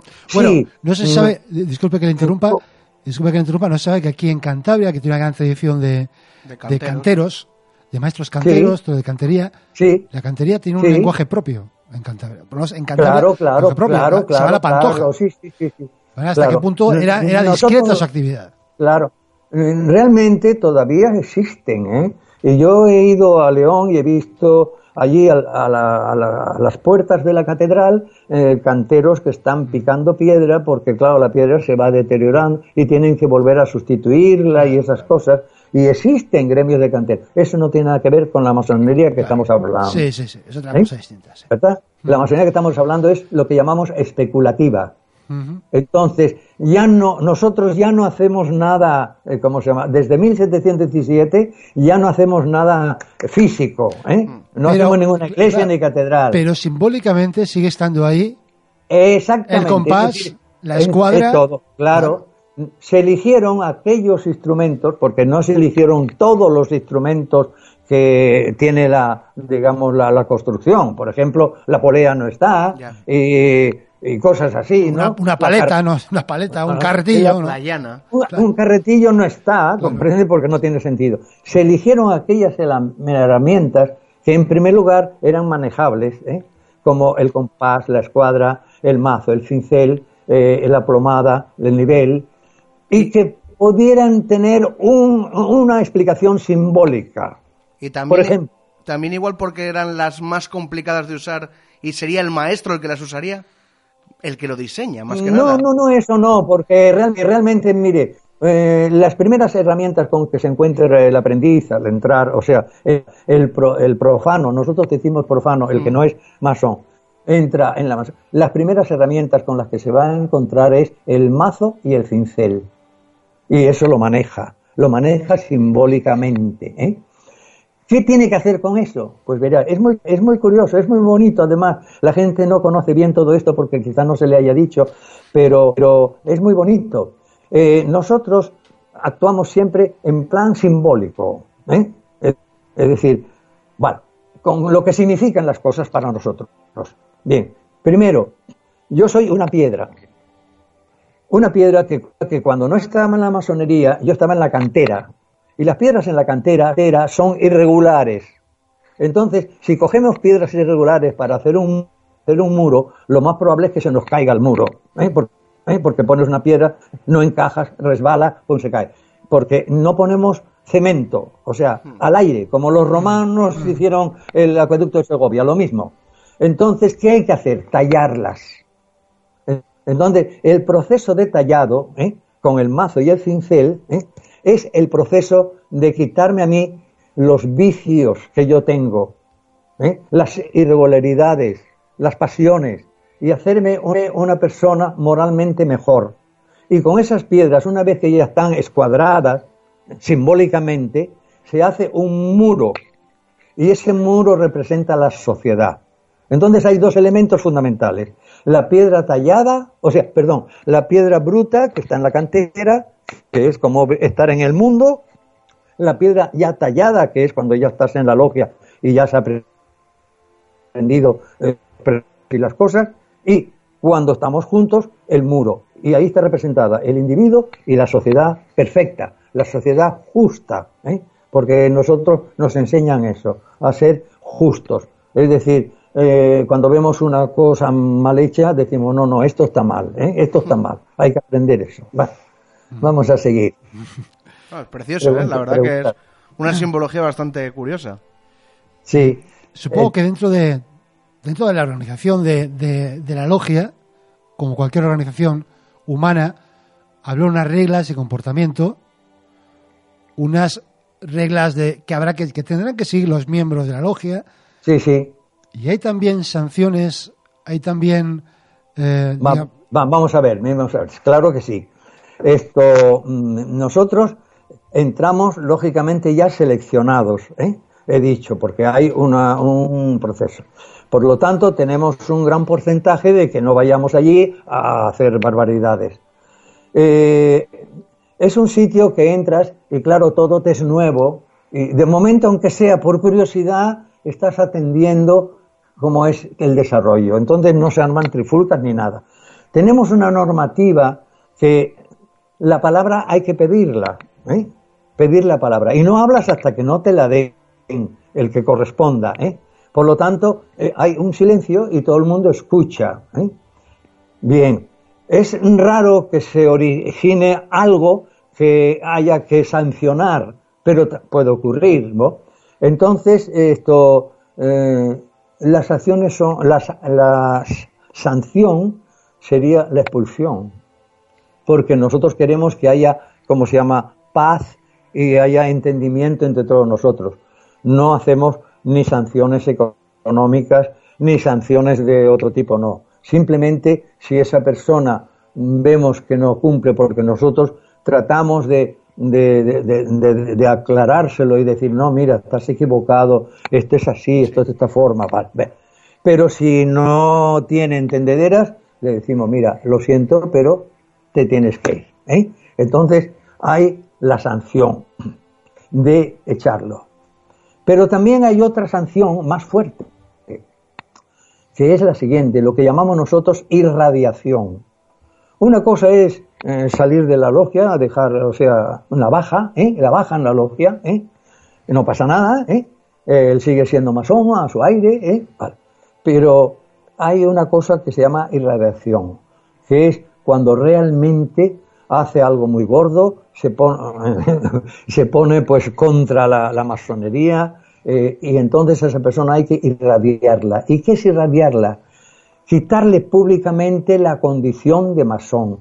Es decir, nos ponemos en contacto con las otras logias, lo, se lo decimos, eh, con las otras incluso obediencias, aunque no tengamos eh, mucho trato, para que si van si va esa persona a otra obediencia o a otra logia, esa sepa que ha sido irradiado. O sea, que es un elemento muy peligroso para la, para la masonería. Entonces tenemos o bien la baja, que puede ser voluntaria o puede ser forzosa, o bien la irradiación. ¿eh? No tenemos eh, otras sanciones, otras sanciones, no. o está dentro de la masonería o no está. Nada más. Decía usted que hay, que hay, digamos, una organización eh, que reúne a, diversas logias Eh, Sí, ahora, ahora lo explico, verás. Sí. Entonces, yo pertenezco a la Logia Jovellanos, como sabéis, bien. La Logia Jovellanos, junto con otras 150 logias aproximadamente en toda España, ¿eh? Mm, con un número de miembros que puede oscilar entre 10 y 25, 30, ya, ya 30 ya es mucho, ¿eh? Eh, pertenecemos a una organización eh, superior que se llama Gran Logia de España. ¿Eh? Bien. Y la Gran Logia de España es independiente de cualquier cosa. Lo que ocurre es que la Gran Logia de España está en la línea de la Gran Logia de Inglaterra, en la línea. ¿eh? Y por supuesto hay relaciones de amistad, ¿eh? no solamente con ella, sino con otras 150 o más ¿eh? Grandes logias por todo el mundo. Y todo ese conjunto de grandes logias, incluida la Gran Logia de Inglaterra y todas las demás, nos llamamos a nosotros mismos los regulares. acuerdo. Luego están otro, ju- otro conjunto de logias, por ejemplo, eh, que siguen la línea, ¿eh? sin que sea obediencia ni nada, sino la línea del Gran Oriente de Francia. El Gran Oriente de Francia es liberal. ¿eh? Nosotros, por ejemplo, los que estamos en la regularidad, pues para que lo entiendan bien, lógicamente, pues yo he tenido que hacer un juramento. juro que no comunicaré los secretos, vamos a llamarlo, de, la masonería a personas ajenas, ¿no? Y eso lo he jurado en, poniendo la mano encima de la Biblia. No es que nosotros leamos la Biblia, no la leemos, sino que significa para nosotros un libro trascendente, sin que nosotros lo tememos al pie de la letra, ¿me entiende? Es como un símbolo, como todo es símbolo dentro de la masonería, es un símbolo más. Entonces, simplemente juramos encima de, la Biblia. Ahora bien, aceptamos cualquier libro que sea sagrado para otra cultura, como puede ser el Corán, como puede ser los Vedas, ¿eh?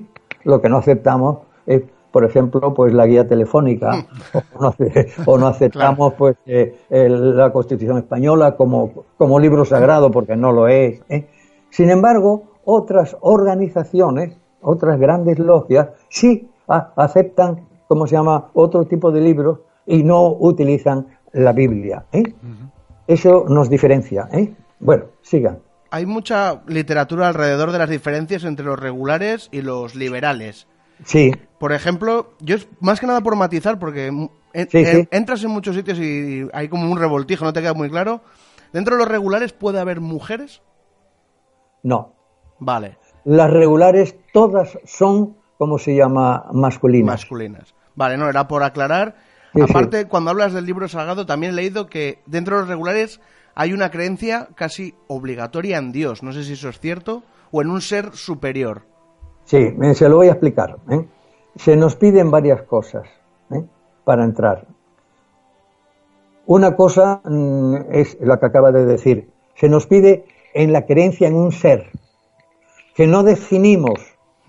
Simplemente lo llamamos por un nombre gran arquitecto del universo, por tener un nombre para saberlo, pero no lo definimos.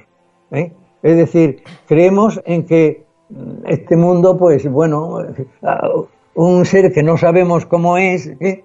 Eh, cada uno se lo imagina a su aire, ¿eh? cada uno lo practica a su aire, no preguntamos nada, no tiene que decirnos nada, simplemente la creencia en un ser superior. O sea, que Ah, podría haber cristianos musulmanes sí, tranquilamente sí, sí, conviviendo en la misma sa- Sí, sí, sí, perfectamente, sin ningún problema. ¿eh? Y si el musulmán estuviera en nuestra logia Hmm. y él a la hora de jurar pidiera cómo se llama el Corán, se le facilitaba el Corán. ¿eh? Porque en religión no nos metemos para nada. Únicamente eh, creemos, o sea, creemos que las religiones son, deben ser monoteístas, es decir, un solo Dios. ¿eh? Ahora, el que tú te imagines. ¿eh? Eso, eso. También creemos, ya que estamos metidos en esto, también creemos en la vida eterna. Es decir, creemos que eh, la muerte no es el final final, es el final del cuerpo, es el final del mundo material, pero algo hay ¿eh? que, que va a seguir. Yo creo que es más bien un deseo que una realidad, pero, pero partimos de eso, ¿eh? partimos de eso. Y luego, pues, hay más, más condiciones, ¿eh? hay más condiciones eh, ya, ya administrativas y eso, como eh, importantísimas son creer en un solo Dios, el que sea, ¿eh? y creer en la vida eterna o la vida de más allá. Sí, yo quería hacer una pregunta que, que yo creo que también los oyentes eh, eh, so- posiblemente se lo están preguntando alguno. Va- vamos a entrar ya en lo que es la mitología, ¿no? No, no, no, Ah, no, es otra cosa más, más, más relativa a nuestro programa. No sé si usted sabe que nuestro programa trata muchos temas, pues como son este tema más o menos desconocidos, como es en este caso la masonería, temas históricos desconocidos, también eh, cuestiones rela- relacionadas con el misterio, incluso también con la trascende- trascendencia. Cuestiones que tienen que ver con fenómenos parafísicos, paranormales. Sí. ¿La masonería se puede llegar a interesar o no tiene, no, no refiero que tenga una postura o No, no, en absoluto. en absoluto? La masonería, si la analizamos bien, nos damos cuenta de que es un perfeccionamiento del individuo en la tierra, o sea, es material, material. Eh, luego, en los grados superiores, llamamos, que los veremos en otra ocasión, ya se va por otros caminos, pero lo que es la masonería que estamos hablando de los tres grados, ¿eh? ahí no hay cosas raras, ni fantasmas, ni espíritus, ni nada, nada, nada de eso. ¿eh? Eh, o sea que hay eh, otro, digamos, ah, me ha dicho usted, me deja ahí con la cosa, que hay grados en otro sitio, no exactamente en esta masonería, en que mm, podría haber quizás Hay O por, lo menos dice- un- pero por lo menos una espiritualidad. espiritualidad. por lo menos una espiritualidad. De ¿eh? acuerdo, de es decir, eh, se puede avanzar en eso, pero vamos, en la masonería que estamos hablando, no, no, no. Eso quedaría para cada uno lo que uno quisiera pensar, pero no, que no lo traiga la logia porque no. ¿eh? De acuerdo. Pues yo creo que, por, eh, por hoy, para no, para no terminar, no agotar eh, los temas que esperamos volver a hablar con usted, si es tan amable. A su, a su disposición cuando lo deseen. Perfecto, Pues casi una charla. A mí me ha encantado, ¿eh? Ay, nos ha Mucha encantado. curiosidad siempre despierta, ¿no? Sí. Ese misticismo que hay alrededor de la masonería. Sí, sí, sí. Y yo Sí, creo sí. Que, que- que esta labor, que es acercarlo un poco de una manera normal, Hmm. nos, ay- vamos, es- nos va a ayudar a todos porque a vosotros, para daros un poco más a conocer, por lo que dices, esa persecución que ha habido antaño para levantar un poco ese halo de misterio, Sí. Quitar, y nosotros para conocer, y por si hay alguien sí, sí. que se quiera acercar. Mira, ese secretismo que se nota es aquí en España. Sal fuera y no lo hay. No lo hay, claro. Las- los masones salen a la calle con todos sus arreglos. La gente conoce mucho, además los estima, los, eh, los valora, ¿eh? porque son gente que trabaja por la sociedad. Que, por ejemplo, simplemente una pincelada. Eh, la Clínica Mayo en Estados Unidos ¿eh? ha sido eh, constituida por masones. No es, no, la masonería no es que lo haga, son los masones que después de que reciben esa eh, instrucción, pues se vuelcan al pueblo. La Clínica Mayo, la Clínica, eh, el Hospital de Quemados de Londres, la Cruz Roja Internacional, eh, e incluso l- los derechos humanos eh, que, se- que formaron parte de la creación de la, de la ONU. ¿eh? También todo eso han sido, como se llama, empujes de los masones. ¿eh? O sea que realmente, y luego no digamos los masones, los médicos, el de la penicilina, el de eh, el que tiene, tiene, ¿cómo se llama?, una estatua aquí en el parque de, de- de Gijón y en, sí, políticamente también. O sea que eh, en el extranjero el masón es muy estimado, muy estimado y no tiene secretos. Sí. Hombre, hay los secretos de oficio, vamos a llamarlo, ¿eh? la forma de saludar, la forma de entenderse, la forma de tal, pero eso es pecata minuta que no va a ninguna parte. Eso, incluso eh, si ustedes han visto películas, han visto como ahora se saludan lo- algunos de, de América así con un- un- una Sí, cosa muy sí, rara y luego hacen con el hombro Sí. así, ta, a saber que son de- del mismo... Bueno, pues es, es más o menos así. No tiene ninguna importancia. ¿eh? Lo bien. importante es lo otro. Más bien. Pues nada, Eh, encantado. Anselmo, ha sido un placer y, Muchas gracias. y nos volvemos a, a ver. Cuando Muchas queráis. gracias. ¿eh? Buenas tardes. Buenas hasta tardes, hasta luego. Adiós, adiós, adiós.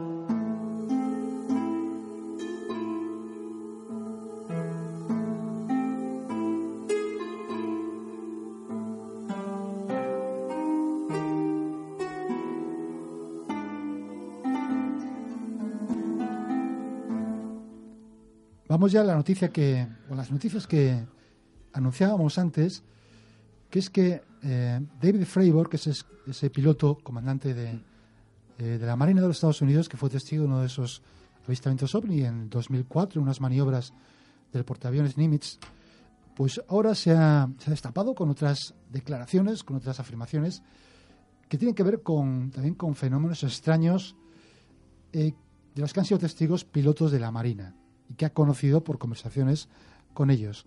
Y que hasta ahora eran, desconocidas que me parecen bastante curiosas al menos. Dice lo siguiente, dice que en 1990, en, cerca, frente a las costas de Puerto Rico, en una esas maniobras, está recogiendo un, un dron de la Marina, un blanco aéreo no tripulado, eh, siglas, por su- sus siglas son BQM, de manera que, como suele ser, se mandó un helicóptero y se arrojó un buzo al agua desde el helicóptero para engancharlo y luego recuperarlo y volar de regreso al portaaviones. Y entonces sucedió algo bastante extraño. Dice que acaban de recoger ese dron y que estaba el dron y el buzo unos 15 metros de altura cuando el buzo eh, informó que veía una masa oscura surgiendo de las profundidades. Dice que mientras eh, se levantaban el, el dron y el propio buzo, el buzo por el iba diciendo, pero ¿qué demonios es eso? Diciendo, sacadme de aquí. Eh, dice que inmediatamente aquello volvió a sumergirse. Bien, esto es una, un caso que podría ser anecdótico si no fuera porque poco después, en otro ejercicio, otros pilotos de un helicóptero, también de la Marina, estaban en este caso intentando recoger un torpedo del agua, para lo cual engancharon a, un, uno de los buzos de un cabrestante mientras le bajaban. Y en ese momento, cuando están bajando, dice que de nuevo este otro buzo vio una gran masa oscura, circular, surgiendo de las profundidades. Y dice el, el buzo que, era, que no era ningún submarino, que él ha visto submarinos surgiendo de la- de- del mar y que no tenía nada que ver con eso. Y que, lógicamente, empezó a gritar por el intercomunicador que lo levantara inmediatamente, que no le bajan más al agua. Eh, estaba apenas 5 metros de, de- de la superficie. Inmediatamente invirtieron el sentido, ese cabrestante le subieron mientras el, el piloto gritaba que qué demonios estaba pasando, que qué era eso. Y en ese instante, los pilotos del helicóptero y el propio buzo fueron testigos de cómo ese torpedo que flotaba en el agua fue como absorbido hacia las profundidades. E inmediatamente, eh, esa masa oscura con el torpedo se sumergió y desapareció. Eh, a mí me parece una, una noticia curiosa, bastante extraña, eh, que al menos da a entender que los pilotos o que, que en la Marina de los Estados Unidos, imagino que la Fuerza Aérea, son testigos de cosas, de muchas más cosas de las que hasta ahora o estaban autorizados o se atrevían a contar. Y luego hay otra que me gusta, quiero comentar porque me parece muy graciosa, que es que también los pilotos de la Marina se dedican a hacer bromas. ¿Qué tipo de bromas? Pues en maniobras nocturnas a veces vuelan con el avión, por supuesto con luces apagadas, pero con gafas de visión nocturna. Estas gafas de visión nocturna le permiten ver hogueras o campamentos a 60 o 70 kilómetros de distancia. ¿Y qué hacen? Hacen el avión a muy, a muy baja altura, a mucha velocidad. Cuando están cerca de ese campamento, lo hacen generalmente en zonas, en, en parques naturales, cerca de la costa de California, sabiendo que son campistas o que son... Cuando están cerca de campamento, eh, pone el motor, casi paran el motor, que sigue el avión con la propia aceleración que lleva, pero sin sonido. Inmediatamente colocan el avión en posición, posición vertical y encienden los posquemadores durante tres segundos. Los posquemadores son, digamos, como el turbo del, del avión, de manera que eso provoca una luminosidad de los motores muy grande. Y a los tres segundos lo apagan. Dice, inmediatamente saben que han provocado un avistamiento ovni, porque, eh, por supuesto, nadie es capaz de identificar aquello como un avión, porque no ha sabido llegar y meten el, el ruido tremendo de los motores y esa relampagante luz que inmediatamente se apaga y prácticamente desaparece en la noche.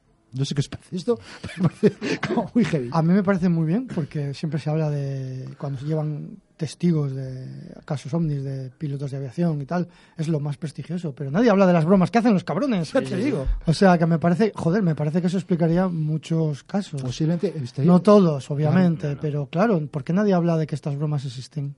Pues mira, es el primer piloto que, que, que lo yo, cuenta. Yo he vivido en propias carnes, cuando vivía en Guardamar de la Segura de, de, chaval, cinco años, las bromas, entre comillas, de algunos pilotos de la Academia de San Javier, que unos tenían familia en el pueblo y iban a saludarles con el Phantom y les tiraban, digamos, uh, los enseres abajo cuando estaban merendando fuera y cosas de esas.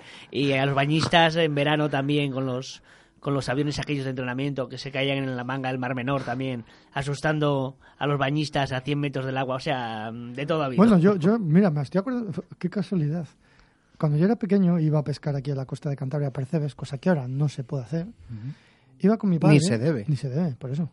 Eh, iba, eh, estaba con mi padre y a escasos metros, cuando digo escasos metros, no sé si exagero si digo 5 metros del mar, pasaron dos cazas a una velocidad que mi padre se cayó de culo al agua. un, o sea, poquito, yo, un, poquito, más sería, pero sí, sí que lo hacen. Oye, la cosa. sensación es de verles sí, casi, sí. casi, o sea, sí. fue, era impresionante y digo yo, joder, ¿por qué están volando hasta altura tan baja? ¿Sería una de estas bromas? Mira, nosotros, yo por ejemplo, cuando estudié aviónica en Albacete, muchos profesores eran militares de la base. Mm. Y yo creo que los pilotos, cuando dábamos clase, que ellos hacían las maniobras, mm. los cabrones ponían los posquemadores encima del instituto. Nosotros estábamos en la senda de despegue del, del, aeropuerto, vamos, de los dos que tiene, está la base española y la OTAN. Y los de la OTAN por las tardes, por tardes, noches, que estábamos nosotros allí, pero ponían los posquemadores. Y además es muy curioso porque mucha gente ve el objeto y no le oye. Claro. Porque va más rápido ellos que el sonido, Claro, por eso. claro. Entonces tú ves ese objeto pasar y haces, ¡buah! La que va a hacer. Y suena como si, si explotara una bomba. O sea, Sí, sí, sí, el fe. sonido es de, explosión yo de una aquel, bomba. Yo aquel día me asusté muchísimo por lo impresionante, ¿no? De, de ver aquello. Pero bueno, Oye, ¿qué, qué pensáis, lo que decir, qué pensáis de, de eso de, de esa masa oscura que parece lo de la película, esa Abyss? sí. Bueno, el primer caso sí que podría ser un submarino porque no describe nada. Esa zona, maniobras de la estadounidenses en la fosa de Puerto Rico, ahí estaban los submarinos soviéticos también a todo lo que daban. De hecho, hay incidentes ahí de choque incluso de ellos. Pero claro, el segundo caso ya circular, con la absorción del, del torpedo, ya es muy curioso. Es muy. Muy de película de James Bond. Sí, de- Sí, Sí, Pues esto de yo- Spectra. Por, por cierto, sí. Spectra. Está hablamos de buzos tradicionales, es decir, con su escafandra, no de hombres ranas, sino de buzos que bajan con el cable de oxígeno y de... No, no, estamos hablando, no, es un, no, de, de hombres rana que se Ah. lanzan desde un helicóptero, le bajan con un cabrestante para, ah, vale, por para eso recoger. quería aclarar No. si eran buzos No, o eran buceadores, que es- Buceadores, que, no es lo mismo. Pues Vale. no lo sé. Es que, ¿quién puede opinar de esto sin haberlo No, no, visto? y al menos- Unos dirán que es el Kraken, ¿sabes? No, pero al menos es curioso que ahora, de repente, pues, pilotos como este, que además es un piloto muy prestigioso, al menos en, en su ámbito profesional, ¿eh? Muy prestigioso. Me imagino que, que tiene que haber grabaciones. Otra cosa es que vean la luz, ¿no? Porque yo creo que los operadores de grúa de los helicópteros suelen llevar una cámara para, para grabar los descensos y los... Es posible. Sí, más en una recuperación de algún Mm, por blanco. eso, de... claro. No, y porque puede haber un accidente y de cara al seguro y demás siempre está bien Nah, los- tú tranquilo que los militares lo de los seguros no lo tramitan. No mucho. Bueno, yo qué sé, hablo desde la Yo- ignorancia. Yo, no, no, vale, yo te digo porque, la, por ejemplo, la normativa de, de aviación militar y la, y la civil no tiene nada que ver. Los militares, si lo necesitan, pueden volar con una bicicleta que la atan dos olas y hacen así y aletea. Si echa a volar y, lo, y alguien quiere ir, el ejército da el visto bueno y eso vuela, ¿eh? O sea, Se acabó. ah, es un poco desmedido, Sí, pero sí, me sí. refiero que las medidas de seguridad que se tienen en un caza de combate no tienen nada que ver con las de un avión comercial. Bueno, pues esta- estas declaraciones de, de David Fravor ha sido hace apenas dos semanas. Son recetitas. sería interesante si te digo un vídeo. eh, Eso grabado tiene que estar por algún lado si es una misión de rescate y más dentro del ejército. Eso tiene que estar grabado seguro. A ver, por supuesto, los ejércitos de todo el mundo tienen grabaciones de, de muchísimas cosas que no sabemos. Hace mucho que no envías un, un email a las Fuerzas Armadas, ¿no? Yo creo que es el momento. Creo que es el Tony. momento porque están olvidando de mí. Pidiéndoles cosas. Oye, disponemos de tal bomba, gracias. Esto es No, verídico. no ¿eh? tengo, no tengo apuntado, lo apunto.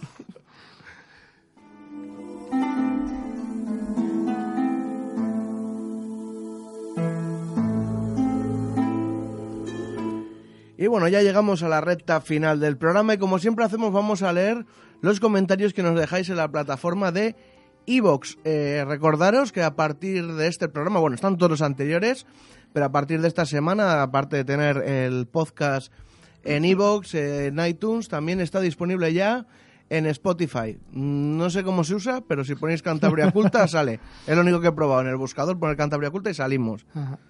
Mm, Es que yo no utilizo Spotify. Yo tengo lo de Amazon Music porque soy Prime y me lo regalan. Bueno, Entonces, pues para los usuarios de Spotify que sepan que estamos ahí. pues nada, lo ponéis Cantabria Culta y están todos los programas. No sé cómo lo hacen los de Ivo, si tendrán no sé qué. Bueno, está todo. No se pierde y cada vez que lo subamos también subir allí. Menos el programa número Menos uno. el uno que estará en el pendrive, que ya os anunciamos, lo vamos a hacer. Fecha, no la sabemos. Sí. Mm, Teníamos pensado después de, de Navidades, cuando terminemos las camisetas. Si alguien quiere camisetas, eh, que nos mande un email a contacto diciéndonos su talla y dónde reside para saber si hay que meter gastos de envío o no. Las iremos a pedir la semana que viene, o sea que a partir de la del, del siguiente programa seguramente tengamos ya unos precios orientativos de lo- del valor de la camiseta. Y bueno, no me enrollo más, baby, Nada, bueno, pues vamos a empezar con los comentarios del último programa. que esta sección parece ya la, la tienda en casa. La tienda en casa. Para un producto que tenemos, ¿eh? si llegamos a tener más. Joder, sería tal, programa dedicado a ellos. Bueno, pues hay un comentario del anterior programa que dice así. Pero qué chorrada es esta. No dice más. No dice más. Y claro, cuando te escriben esto, uno no sabe qué responder, porque tampoco se sabe muy bien a qué se refiere. Sí, un poco- es que decimos tantas chorradas que es que, Claro, como- claro. más preciso, por Dios. Si dijésemos una, pero como Claro. todo lo que decimos son la mayoría chorradas, pues ¿a qué se referirá? Sí, es pero, un poco dif- definido. Claro, pero Pablo, nuestro amigo Pablo OM, dice, le responde, dice, ¿te refieres a una porción de líquido que se añade, y se me apaga el móvil, que se añade a la medida justa? Pues bueno, ante una pregunta como esta es una buena respuesta. Seguimos. Si decís algo, por- pero se especi- o sea, especificar. Y pensaba yo que era anónimo y no, es un usuario registrado, ¿eh? Sí. Porque su nombre, su nick, bueno, es un punto. Ah, vale, vale, claro, que los que no vemos bien no lo vemos. No, que a nosotros nos parece, nos parece bien que la gente le parezcan lo que decimos chorradas, pero que si nos especifican más, pues podemos responder. O ampliar la chorrada. O ampliar la chorrada, claro. ¿no? que también, bueno, sigue... O igual darle la razón. Pues también, porque Obviamente, amigo mío. no te extrañe. Una grandísima chorrada. Bueno, nos escribe Diego Tec- Tecton. Joder, la próxima vez te digo las gafas, lo prometo. Dice, traer a Monteagudo al programa en todas las entrevistas le dan bola, menos en una que escuché que le replicaron y se ponía como si los papeles fuesen la Biblia. Y dice Marcos, que está aquí al lado, pues si quiere ampliar, dice, más que la Biblia, el libro de los mormones, porque lo enterró el señor Smith en el desierto de Utah, antes de los dolores, y no lo ha vuelto a ver nadie, pues los diarios de Rojas lo mismo, lo mismo, solo los ha visto Monteagudo. Por cierto, Eso que- se lo que dije ya a Marcos al terminar el programa. Por cierto, que el otro día es- que estuve en el programa de Chuchi Guerra, hablando del tema este, no hice más que llamar a, a Pierre Montagudo Pierre Doyuna. Hay que invitar a Chuchi un día al Cantabria. Voy a ya sabes- ya sabes que el, que el, que el, el- el tono del programa de Chuchi Guerra es más bien pues, Sí. bueno, Distendido, distendido, pues entonces, claro, Es un programa para gente estúpida. O sea, directamente. Dios digo- mío. Encajamos Entonces- como un guante. Entonces, exacto. lo digo salió- yo que soy un gran fan, ese- ¿eh? No, no hay No, problema. no, se lo diré Me a mi hermano que lo oye. Me salió esta, chorrada también. Es un programa de, de variedades y chorradas. más. Vale, un, un programa compañero de aquí de Arco FM Sí. también. Bueno, que, Pues, que- claro. que va Toño a hacer resúmenes de las cosas que salen en el ¿qué, programa. qué, te iba a ser? Pues Pierre Doyuna, Pues, evidentemente. pues ya está. Bueno, pues este mismo Diego sigue comentando. Perdón lo de mi mala educaci- eh, educación. Un saludo y buen programa. Aunque solo he escuchado cinco, tiraré para atrás para escuchar todos los con el título de OVNI. eh, con el título de OVNI en el camión de noche es lo mejor que hay. Bueno, ponernos comas porque si no luego nos liamos. ¿eh? Es lo mejor que hay. Y es lo que más me atrae. La verdad es que yo siempre, a mí, me llama la atención el tema de los camioneros. Porque cuántas cosas verán por la noche. Es verdad. Y es yo verdad. siempre he fan- fantaseado, desde que vi la película Convoy, He, fantaseado con ser camionero por la noche y poner música country a toda hostia. Yo, la película está, la de, la de los, los... ¿Cuál es la película esta de, hombre? De un camión que hay una carrera que... De, de Bar Reynolds. Bueno, está Barrein, hay una de Clint Eastwood. No, la de Bar Reynolds...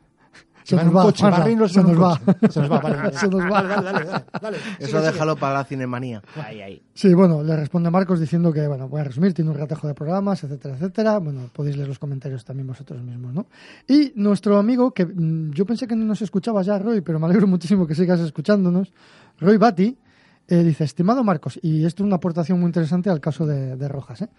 Dice, me alegro que te hayas sacado el, eh, sacado el tema de Monteagudo porque mi, por mi cuenta ya lo había investigado. No me interesan nada las ocurrencias de Monteagudo, eh, que no se quede ni una sola palabra de lo que inventa. Mucho más interesante es el delirio creciente y progresivo del doctor Rojas, que ya cuarentón, sin, log- sin lograr plaza fija, eh, enlazaba becas de investigación temporales de dos años, una tras otra, al tiempo que enviaba a los periódicos venezolanos not- noticias fantasiosas sobre su trabajo para una contratista de la NASA, que no en la NASA. El delirio tocó techo a su regreso a Venezuela, llegando a escribir al Departamento de Estado de los Estados Unidos para que pusieran un avión militar que le llevara a Washington para tratar más sobre la colaboración científica entre Venezuela y los Estados Unidos, acompañado de otro científico, entre comillas, del que el, eh, del que el Departamento de Estado asombrado indica que es un joven de solo 18 años. La carta tuvo amable respuesta casi un año después, que si Rojas pasaba por Washington por sus propios mérito- méritos. El director de programas bilaterales, Mr. Richmond, podría tener una reunión informal con él para escuchar sus sugerencias. Marcos, enviaré información por si quiere, eh, enviaré información por si quieres profundizar en el tema. Hay una respuesta que me imagino que es de Marcos. Bueno, pues Marcos, haz un resumen. Sí, bueno, realmente, claro, en Cantabria Oculta no nos da tiempo a desarrollar todos los temas que tratamos y el tema de, Rojas, eh, lo que comentaba ti, yo Lo- lo, apunto un poco con los Sí, papers de, sí.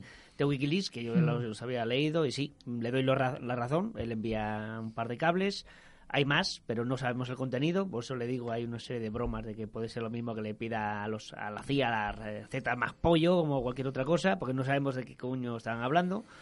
Pero es cierto que Kissinger en persona le dice que no tiene ningún, problema, en que se reúna con, en Washington con Richmond y con... la- pero no nos consta que fuera nunca. Pero tú apuntas también ese posible deterioro progresivo de... de- Él termina su colaboración o contrato con, con una de las muchas que, subcontratas de la NASA.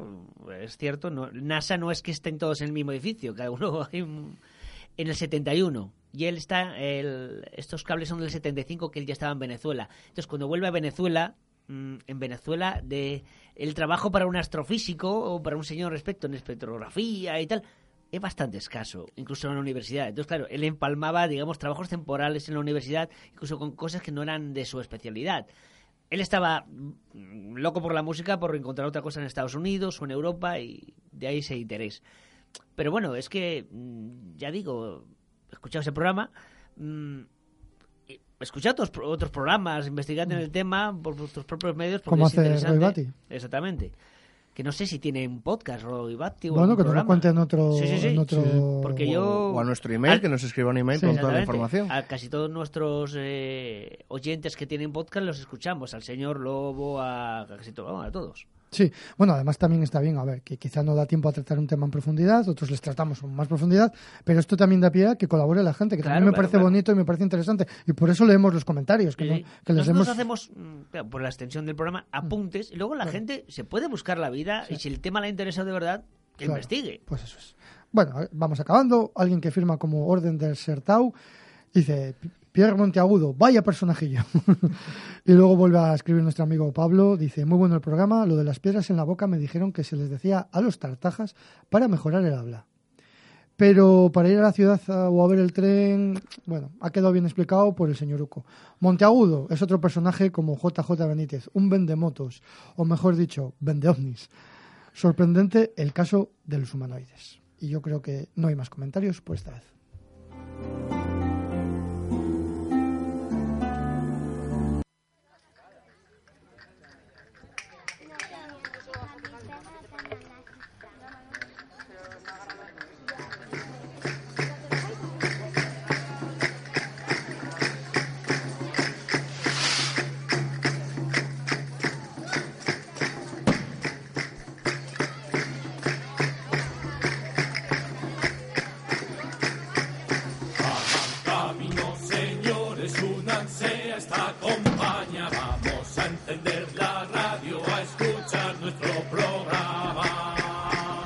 Y bueno, está aquí el Cantabria Culta de hoy. Nos hemos ido de nuestra hora y media habitual, pero bueno, ya lo. Creo que lo explicamos en el, programa, en el primer programa.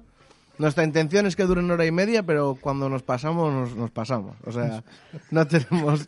Es lo que tiene decir chorradas. No tiene término medio y nada, para toda la gente que nos quiera escuchar, ya lo hemos dicho antes, estamos en Evox, en iTunes y en mm, Spotify, Spotify.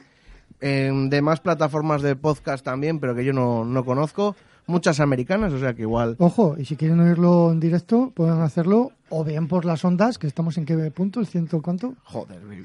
Ya, bueno, oye. Llevamos tres años en Arco. Sí, pero que yo que sé, que algunos igual directamente lo han descubierto en un podcast y les apetece oírlo en directo. Llevo lo tres- pueden hacer en Llevo, online. llevo tres años presentando esto en el Diciéndolo. 103.2 de la 103.2. frecuencia modulada.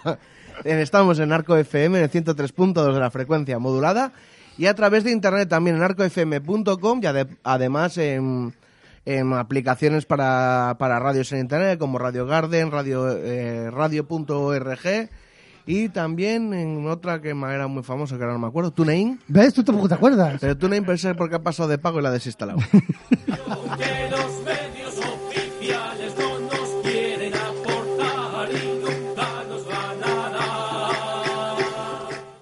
Y bueno, Baby me hacía un apunte de, de una guerra que estamos teniendo todos con Vodafone, pero bueno, yo creo que eso para la semana que viene, porque si nos está pasando la hora. Aparte, se- me, me había acordado porque estoy ahora, llevo una semana peleándome con ellos por el, por el Skype, por el Skype, por el Twitter, y bueno, no sé cómo acabará esto, pero bueno, acabará.